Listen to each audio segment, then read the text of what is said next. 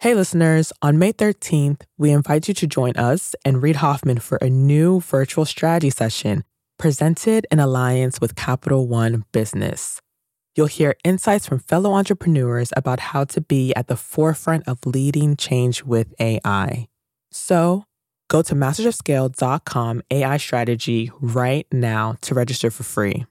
Again, that's mastersofscale.com AI strategy. Looking forward to seeing you there. Hey there, Masters of Scale listener. This is Reid. And before we start the show, I have a favor to ask you. If you love the show, I would love you to leave a review.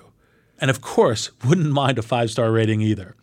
Your review helps other listeners find us, and it helps us learn what you like.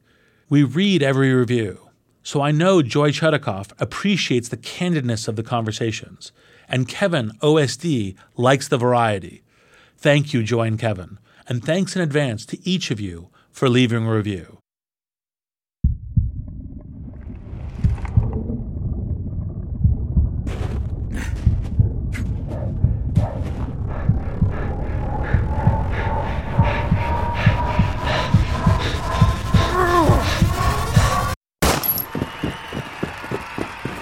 Speed is not manufactured by how fast the feet move, but how much force per step. That's Daryl Woodson, a personal coach to some of the fastest runners in the world. He trains Olympic athletes who have broken one world record, three national records, and claimed 10 national titles. Daryl doesn't have a single training regime for those Olympic medalists. Each runner has unique strengths. Some runners, for example, seem to explode off the blocks. When Daryl sees that explosive quality, he lights a match under them. It starts in your head. The brain controls 100% of your muscle capacity. Sometimes a runner's brain functions a lot quicker than other people. It's more natural for them to just be explosive. Now, if any runner embodies this explosive quality, it's Natasha Hastings. She's a two time Olympic gold medalist. They call her the 400 meter diva. And when it comes to starting off the blocks, she's a powder keg. My start is pretty explosive. I've even been asked, well, why do you start so fast? Natasha and Daryl spend a lot of time thinking about that first stride. The most important aspect of acceleration are the first two steps. That's what's going to manufacture the greatest power output. One of the things that I, I always think about is those first few seconds is an energy system that you're never going to get back. So why waste it? Now, that's the plan that gets Natasha ahead of the competition. It takes natural talent and training, yes, but also a very specific mindset. And I would argue a similar plan applies to Silicon Valley's fast growing companies. They're built for explosive starts. Peter Thiel, the founding CEO of PayPal and one of the Valley's sharpest investors, won't back a company if they don't have this kind of potential. He has to believe they can not only get ahead of the competition, but break free of it entirely. I do think that for a really valuable business, you have to at some point try to achieve escape from the competition. And so if you could scale incredibly fast, on the one hand, you have to race really hard to scale fast. But the benefit, if you do it, is that you're sort of achieving escape velocity from the black hole that is hyper competition. I rarely agree with Peter, but in startups, we find common ground. I believe if you want your company to scale, it's not enough to beat the competition, you have to break free of the competition altogether. You got to have incredible talent at every position. It's like this huge push. There are fires burning when you're going home. Can you believe it? Such an idiot. And then you go back to, this is totally going to be amazing. There are so many easy ways. I'm supposed to know what to do. I have no idea what to do. Sorry, we made a mistake. But you have to time it right. Oops. Working out of a three bedroom apartment. Stuff that just seems absolutely nutballs. Ten years later, I'm like, well, that's just how you do it. We haven't made Just how you do it. This is Masters of Scale. I'm Reid Hoffman, co founder of LinkedIn, investing partner Greylock, and your host. I believe if you want your company to scale, your goal is not to beat the competition, your goal is to break free of the competition entirely. In an ideal world, you do this by going where the competition isn't. You invent your own game and master it. But to be clear, this is more of an aspiration than a feasible goal. At best, you'll get a grace period, a fleeting moment when no one believes in your idea. And as soon as your idea takes off, watch your back. Before long, you find yourself where most businesses start facing competition. Your goal? To break free. That's what happened to PayPal, and I want to share that story with you because it's easy to say, I'll break free of the competition. It's quite another thing to be in the heat of the race, unaware of where your competition stands or whether you're truly breaking ahead. I wanted to talk to Peter Thiel about this, not only because he guided PayPal through those precarious early days and went on to invest in company after company that embodied this idea, but also because he has some of the strongest opinions on competition, and, well, on almost anything, of anyone I know. We'll start the show in a moment after a word from our premier brand partner, Capital One Business. I woke up in the middle of the night because I had this nightmare that we were front page news that we've done the stupidest mistake of our life by making this pivot. That's Aparna Saran, Chief Marketing Officer for Capital One Business, and she's recalling a moment from her previous position at Capital One when she was heading up a team designing a new business card. We had just made the decision to go all in and sunset the prior version of the product, which was honestly the cash cow for our business. When we made that decision within a senior leadership meeting, as someone who had been on the journey to build this out for five plus years, it was really exciting. But by the time the weekend hit, I started to feel the responsibility and the pressure. We are taking this big bet on something that I've built Perhaps you've been there. You've made a pivotal decision, and then panic sets in. How would Aparna calm her butterflies and steer her team through this pivot? We'll find out later in the show. It's all part of the Refocus Playbook, a special series where Capital One Business highlights stories of business owners and leaders using one of Reid's theories of entrepreneurship. Today's Playbook Insight have multiple Plan Bs.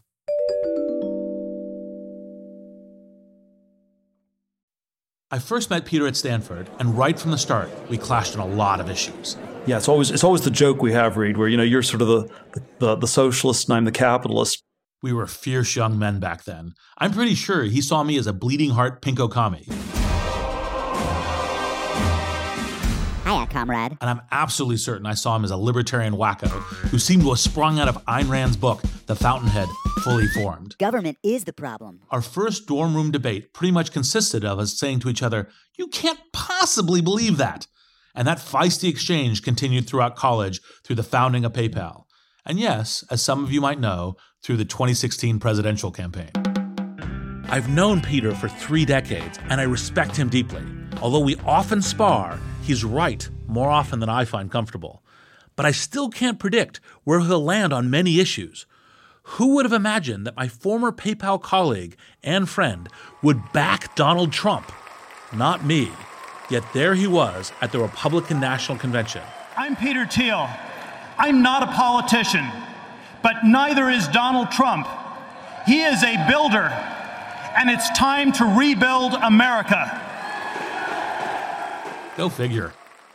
I met Peter in August, and we sidestepped our political differences. If you really want to hear us duke it out, tweet us at Masters of Scale. We might just be able to arrange a follow up interview. Peter, consider yourself on notice. Oh, snap. On today's show, we're going to shelve our political disagreements and consider one rare point of consensus that the whole point of scaling fast is to escape your competition. But Peter didn't always try to avoid competition. For most of his life, he thrived on competition, as he himself will tell you. I was incredibly competitive in elementary school, junior high school. I remember eighth grade, one of my friends uh, wrote in my eighth grade yearbook, I know you're going to get into Stanford four years from now. Four years later, I went to Stanford, and then I got into Stanford Law School, and I ended up at a top law firm in Manhattan. And it was sort of winning one competition after another. So Peter has always had this competitive streak. But another thing you should know about Peter is he also has a very serious contrarian streak. And those two qualities don't sit comfortably together. On the one hand, he wants to race against his peers. On the other hand, he wants to stand apart from them entirely. For most of his childhood, he let his competitive nature get the best of him. He was a champion chess player. He trounced his peers in class rankings and LSAT scores. At last, he had reached his competitive nirvana law school. And then maybe I was attracted to law school because it was sort of somehow very precisely rank ordered. It was a thing you could go to next after undergraduate. And the paradoxical thing that uh, when you compete very intensely, you do get to be very good at the thing you're competing on. But then you often don't ask enough critical questions about whether the thing you're competing on is really worth doing. Good question. Peter didn't have an answer, so he just kept competing. He clawed his way to the top of the class. Then he landed a job at a prestigious law firm. All the while, that question, is this worth it? still gnawed at him. And as his career reached new heights, he had a sinking feeling he wasn't winning. In fact, he felt trapped it was this very strange place, the law firms. From the outside, it was a place where everybody wanted to get in. On the inside, it was a place where everybody wanted to get out. Uh, when I left after seven months and three days, uh, one of the people down the hall from me said uh, he had no idea anyone could leave this quickly and that it was possible to escape from Alcatraz. All that work, all that winning, had landed Peter in a prison of his own making.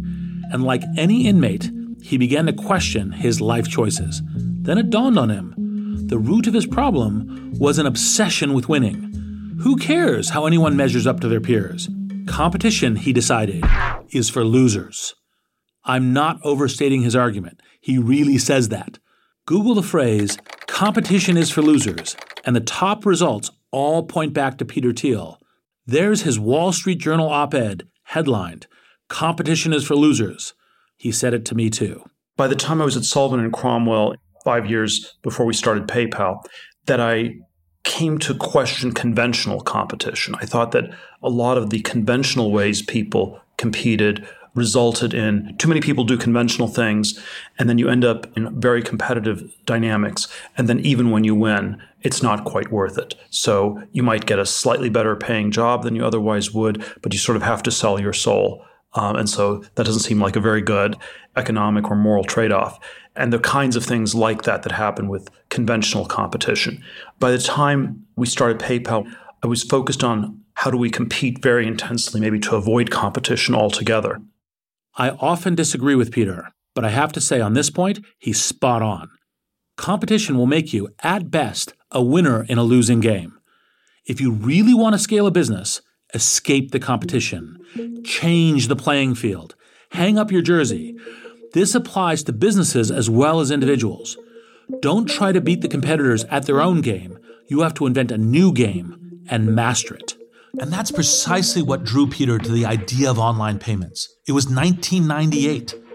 Everyone wanted to sell stuff online, but no one had an easy way to pay for that stuff. Peter saw an opportunity to essentially invent the internet's cash registers. By the time we started PayPal when I was, you know, 30, 31, I was focused on doing something entrepreneurial, doing something that, strictly speaking, other people were not doing. Uh, there's this, this question about financial cryptography. Could you start a new currency? Could you start some new secure financial product? And so that was sort of a intellectual set of ideas that we were, you know, very interested in exploring. And then we were also very focused on getting to scale as quickly as possible. How do you get it to grow uh, by word of mouth? Reid, you and I had many sort of late night conversations about uh, virality and exponential marketing. After talking with Peter, I realized that his memory of PayPal's early experimental days was of a solitary, heroic struggle to make online payments a reality. But the fact is, we weren't alone for long. eBay had emerged as the leading online marketplace for selling, well, everything basketballs, aquariums, used orthodontics equipment. Their power sellers flocked to PayPal. They caught us by surprise. Who were these users? Not at all the ones we imagined. The way I remember it was the initial reaction was quite negative. It's like, wow, this is like the junkiest uh, stuff being sold on the internet. Free Willy on Laserdisc. It's so bad for our brand to be affiliated with all this. Entrepreneurs, take note. Your first users are often not at all what you imagined. They're often less glamorous and fewer in number. Don't be too quick to judge them. They may prove more valuable than they initially seem. And Peter changed his tune on the eBay sellers very quickly. In retrospect, it turned out to be this incredibly tight community, a new use case where the alternatives were much worse. The alternatives were typically using a check, it takes seven days to, to clear. And because people were both buyers and sellers on eBay, it had a natural uh, sort of uh, fluidity to the whole thing where the money went from one PayPal user to another and stayed inside the system and turned out to be quite powerful. I'd say within three to four months of it being used on eBay, something like 30% of the eBay power sellers were, were using PayPal. eBay executives were miffed to see us ambushing their checkout counter. Granted, we made their users happy and accelerated the sales cycle on the site. But who are we to siphon off eBay's business? So began a very strange dance between frenemies. It kind of reminds me of those unusual animal pairings that you see on a nature show. It's an old story. I can almost hear David Attenborough narrating the scene. The remora eel fastens onto the whale shark by means of a disc shaped organ on the top of its head. Once secured to its host, the eel may hitch a ride across the vastness of the Pacific Ocean. Incidentally, scientists are still debating whether the remora eel had a parasitic, harmless, or beneficial relationship with its host. That pretty much sums up PayPal's relationship with eBay in the early days. In the long run, though, Peter saw trouble. It was a deeply uncomfortable place to be, though. So, I mean, it, it, it worked, but it was uncomfortable because um, we were the cash registers and you had a different company that ran the store and they were trying to figure out how to get their cash register machines to work. And if they ever figured it out, we'd be in real trouble. We knew we were in trouble when eBay bought a rival online payment service called BillPoint and directly integrated it into eBay. So much for Peter's grand escape from competition, things were getting heated.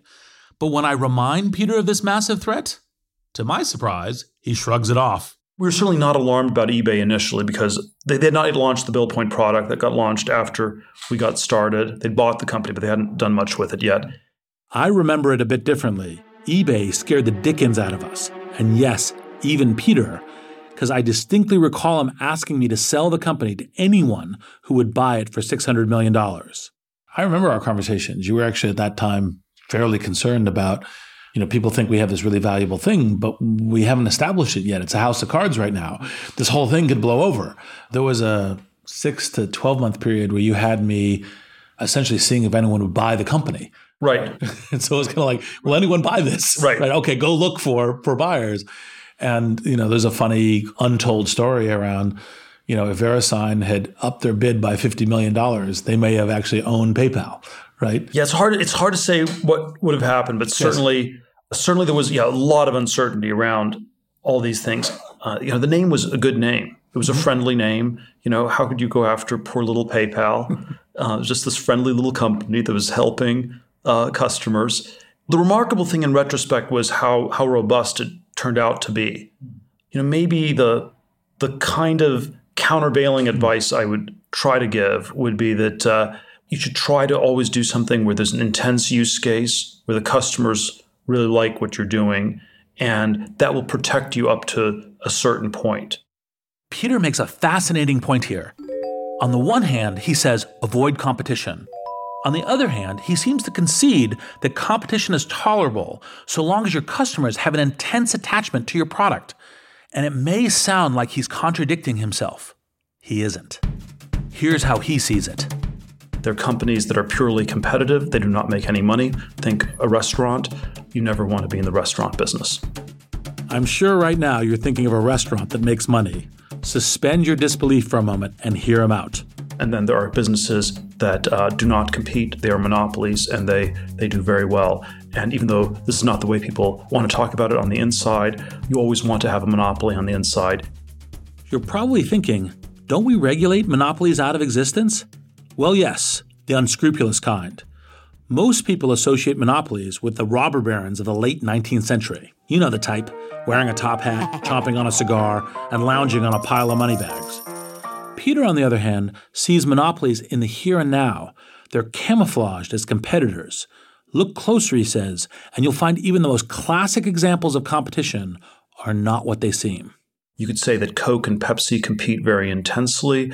On the other hand, you could say that uh, they're somehow quite differentiated from a brand, so that in practice, different people prefer Coke or prefer Pepsi, and there are actually is a much smaller set of people who um, view them as interchangeable products. So I think measuring how much actual competition is happening is not always a straightforward thing to do, because uh, just as people want to have monopolies, they want to also downplay them. And so they will suggest that they're facing enormous amounts of competition everywhere, whether or not that happens to be true. Once you think of a monopoly as simply an absence of competition, you might start noticing a few yourself. What's a patent, if not a monopoly, backed by the government? And what about those companies that monopolize a market by pursuing a wildly original idea? Elon Musk's SpaceX is pretty much the only company on a mission to send people to Mars. Anyone want to take him on? No? Well, that's precisely what spurs Elon onward and upward. You have to invent a new game, seek out a fresh, new field.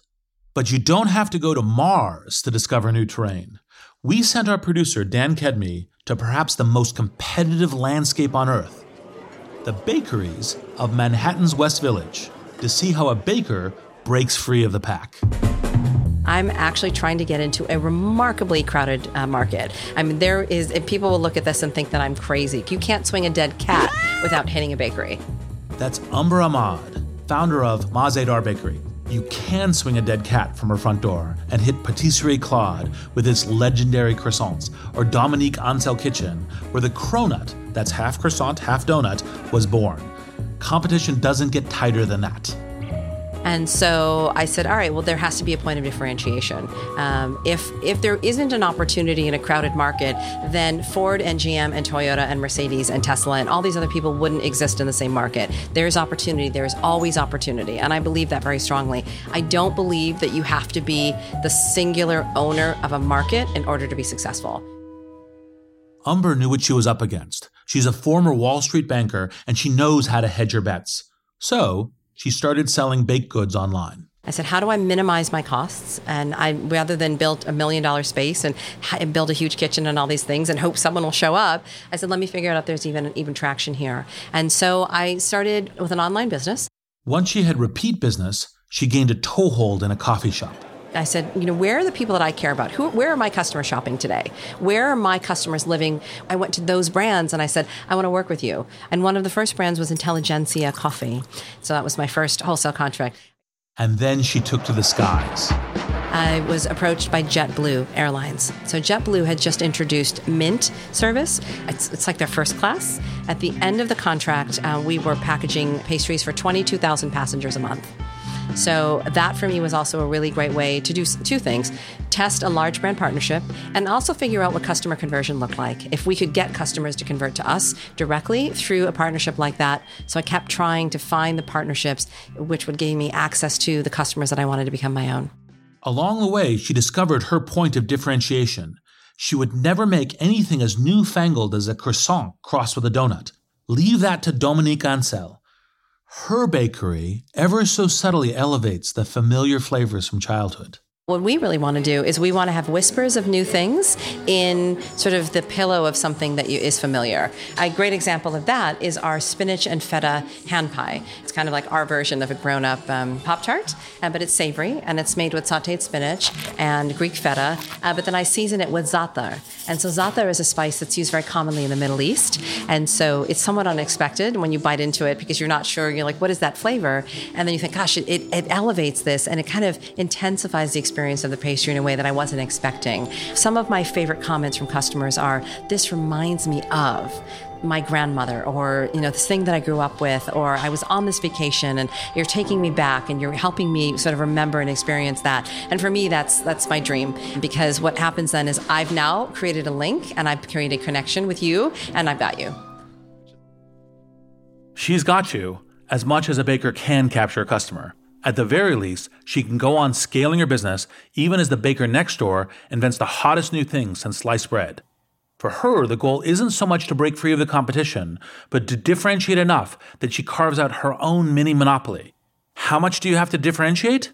It depends on the size of the market, the speed of your competition, and your own aspirations for scale. How big do you want to be? Umber knows exactly who her competitors are. All she has to do is look at the storefronts around her. At PayPal, it wasn't so cut and dry. eBay appeared to be our true competitor. And as a startup founder, you'll often hear potential investors asking, Isn't some gargantuan company on the verge of doing whatever it is you're doing? The presumption being that with all of their money and talent, they'll squash you. But the reality is, your most dangerous competitors are rarely the big guys. The big guys, like eBay, are hesitant to storm the field and fumble alongside you. A fumble for PayPal risks blowback from a few thousand users. This sucks. A fumble for eBay, however, could anger users in the millions This sucks. and draw the watchful eye of government regulators. And even if eBay were willing to take those risks, why would they burn so much creative energy on the online equivalent of a cash register? Think about it. They're building the store, a global marketplace for online commerce.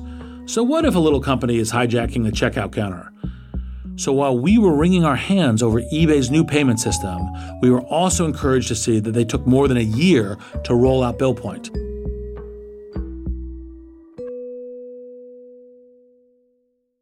We'll be back in a moment after a word from our premier brand partner, Capital One Business. There was panic that set in that night because I didn't want to let people down.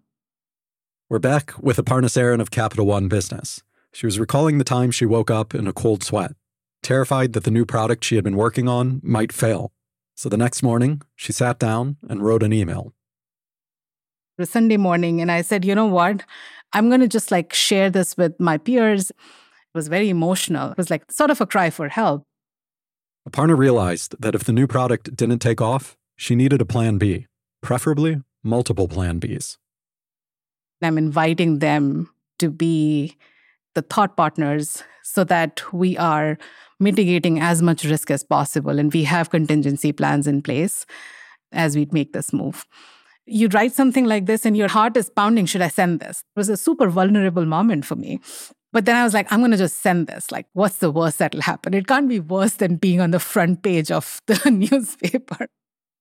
So she held her breath and hit send. What happened next would surprise even her.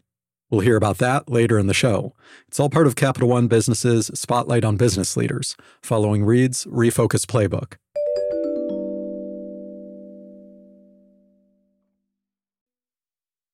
And now we get to one of Peter's key ideas on escaping competition. It's the central idea that drove not just PayPal's success, but nearly every successful scale company.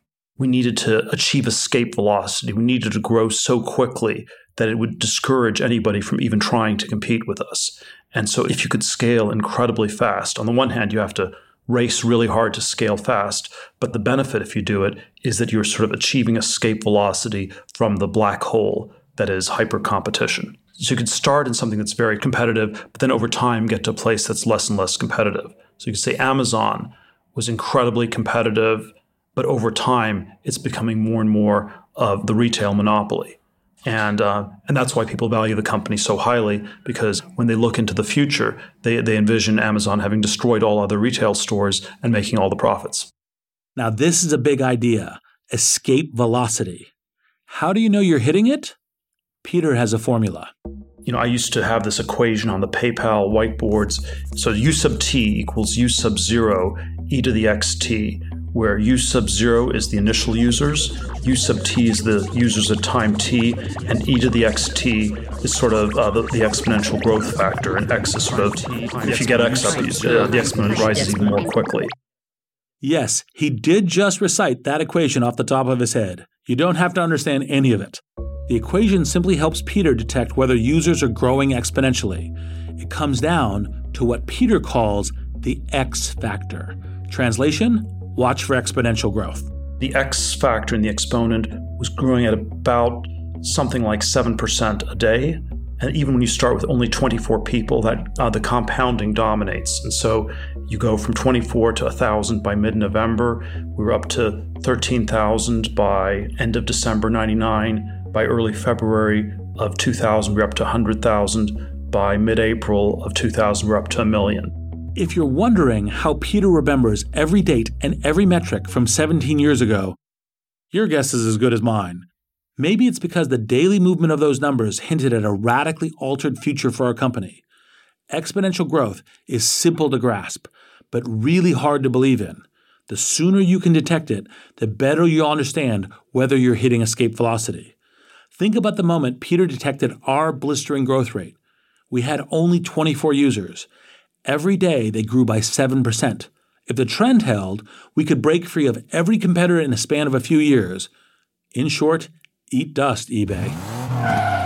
There's an Einstein line that uh, compound interest, I think maybe apocryphal, maybe Einstein didn't actually say it, but it's to the effect that uh, compound interest is the most powerful force in the universe. And so there was this question how do we get some sort of powerful compounding to work? And we concluded that, you know, linking money with email and maybe giving people some money to sort of accelerate the process would really, really get it started. It, was a, it made for a very crazy ride.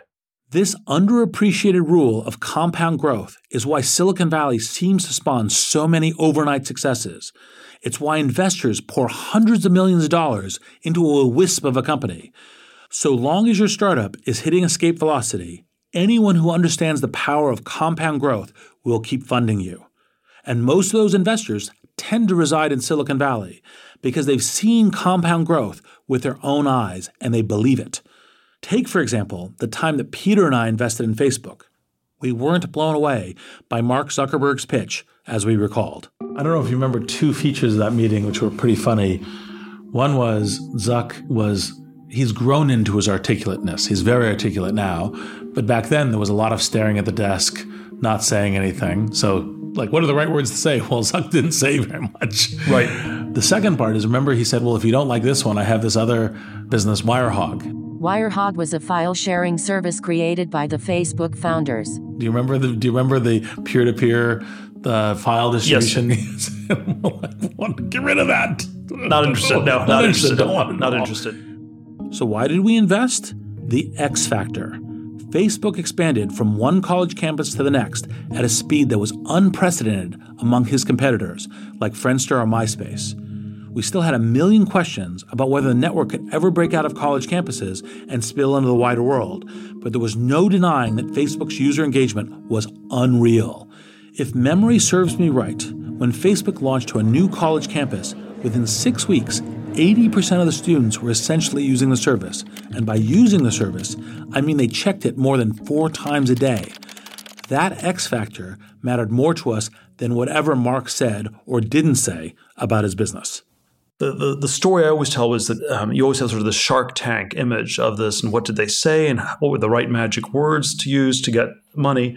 And I think the, the answer was much more that the two of us, and maybe you more than me, had done our homework for at least uh, a year, maybe a decade before that, and uh, and we're you know we're primed to invest, and that's that's actually what you what you want to be able to do. Suppose you've hit escape velocity.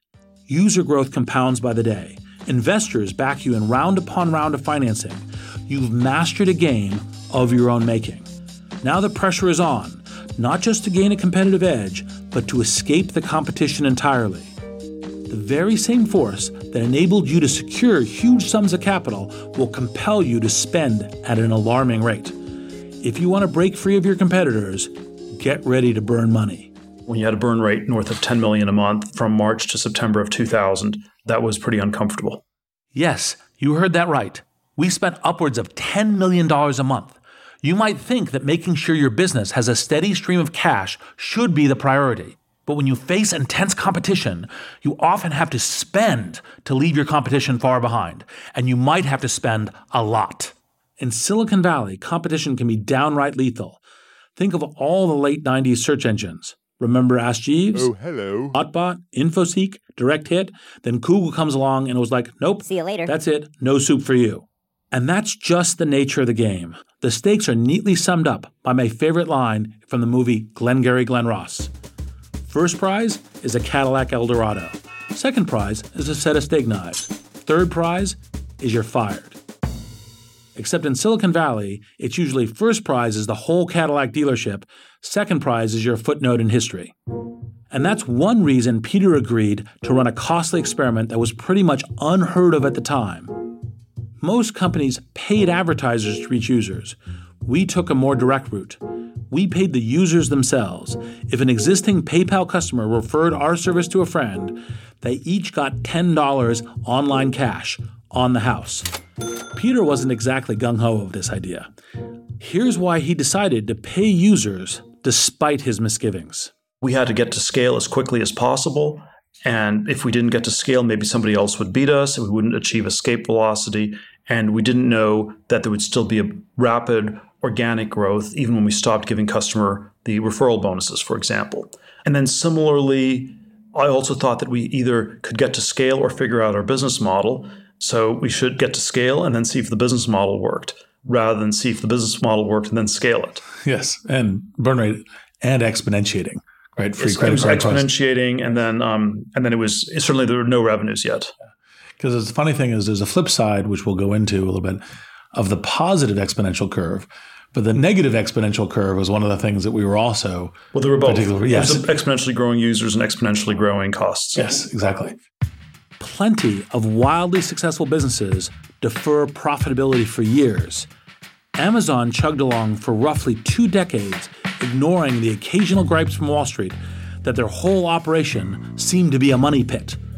In fact, they were breaking free of their competition in one retail sector after the next.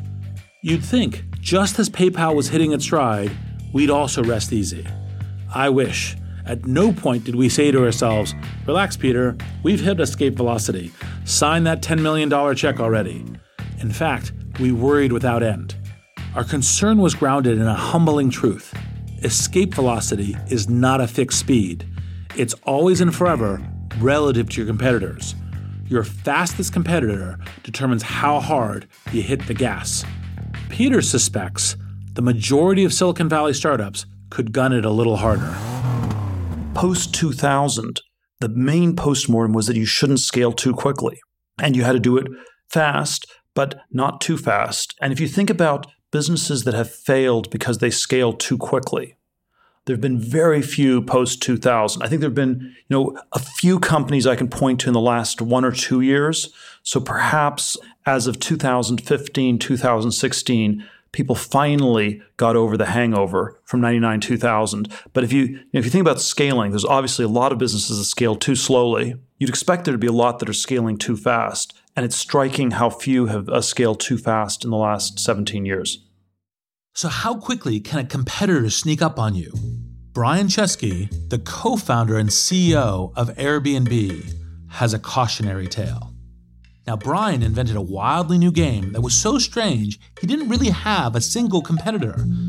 If you listen to Masters of Scale regularly, you may recall my initial response to Airbnb and the idea that strangers would open their homes to other strangers.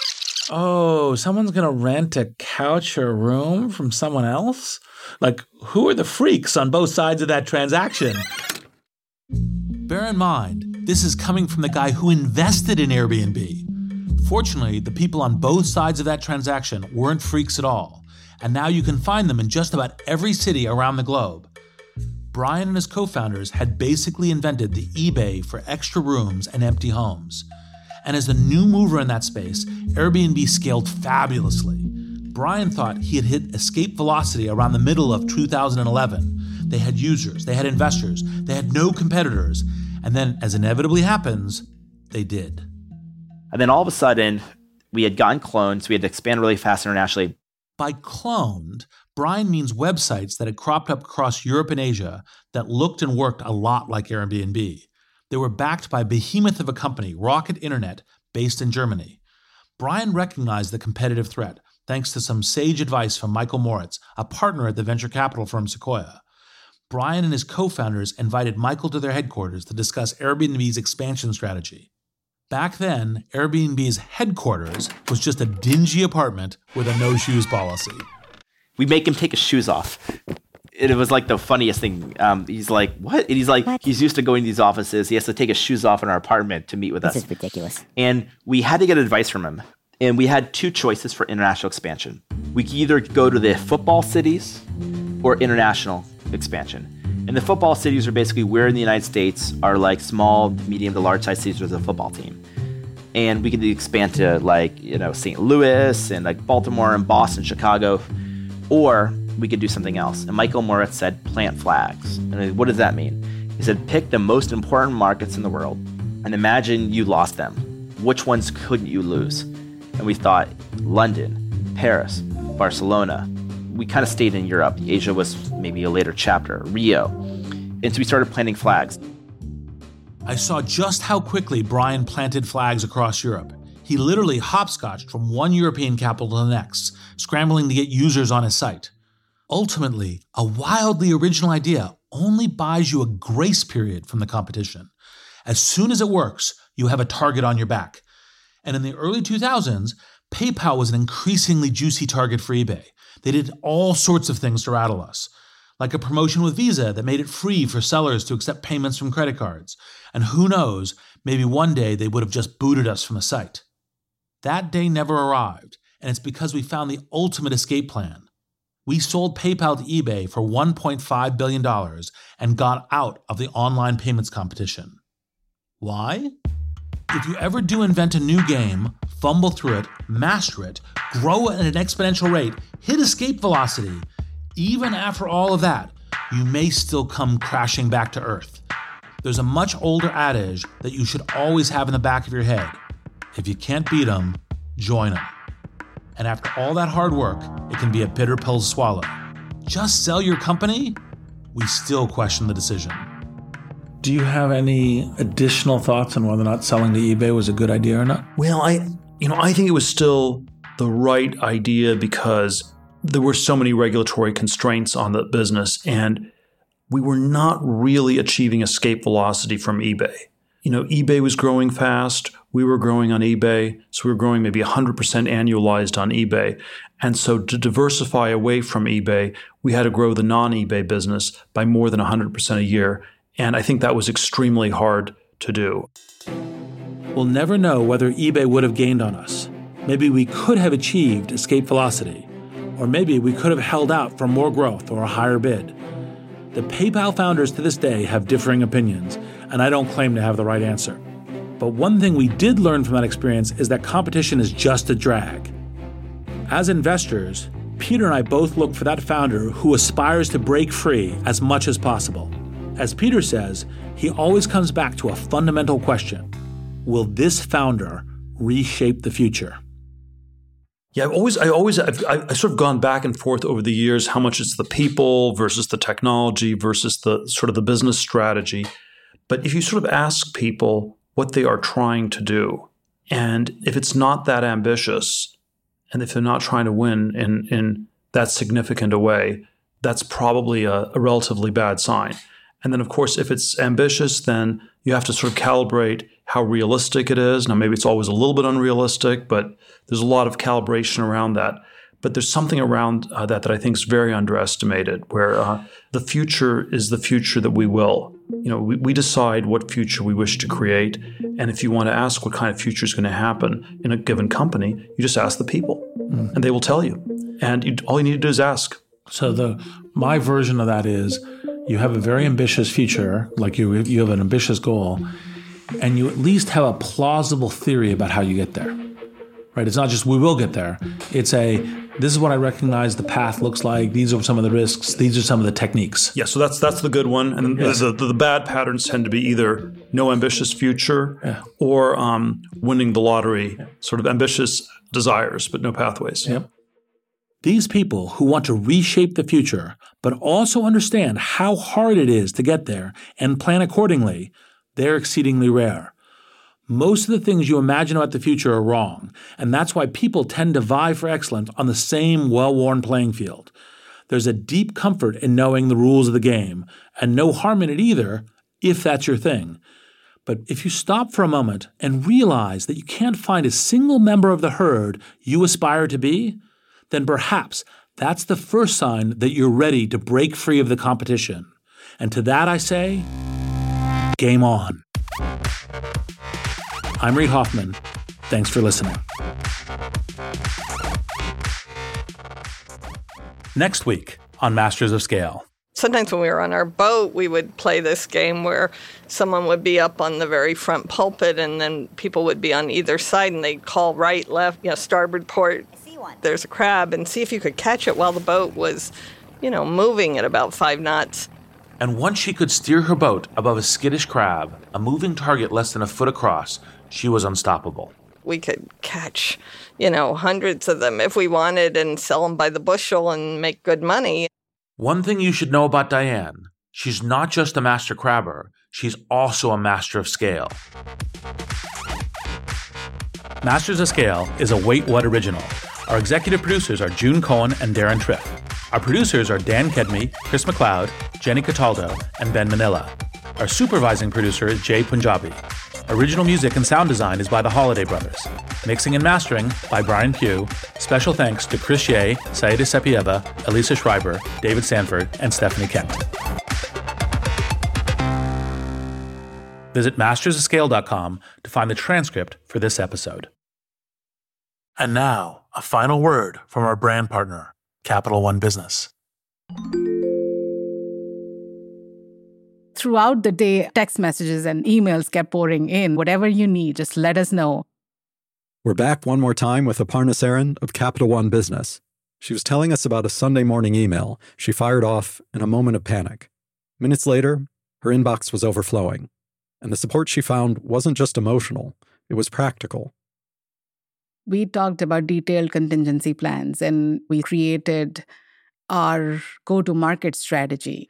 Before we are in full rollout mode, we had stage gates so that we could test and quickly learn and iterate. And within a matter of like six months, as we were rolling things out channel by channel, those stage gates would allow us to pivot if we saw something that we didn't like. That day, Aparna learned a lesson that stayed with her. Having multiple plan Bs doesn't just expand your options, it gives you new opportunities. The best way to pivot is actually open doors for thoughtful conversations because humility in knowing that you actually don't know everything, as well as the empathy in knowing that disruption is always drastic and abrupt, helps you go through that pivot with other people in a very different way. Capital One Business is proud to support entrepreneurs and leaders working to scale their impact, from Fortune 500s to first time business owners. For more resources to help drive your business forward, visit CapitalOne.com slash business hub. That's CapitalOne.com slash business hub.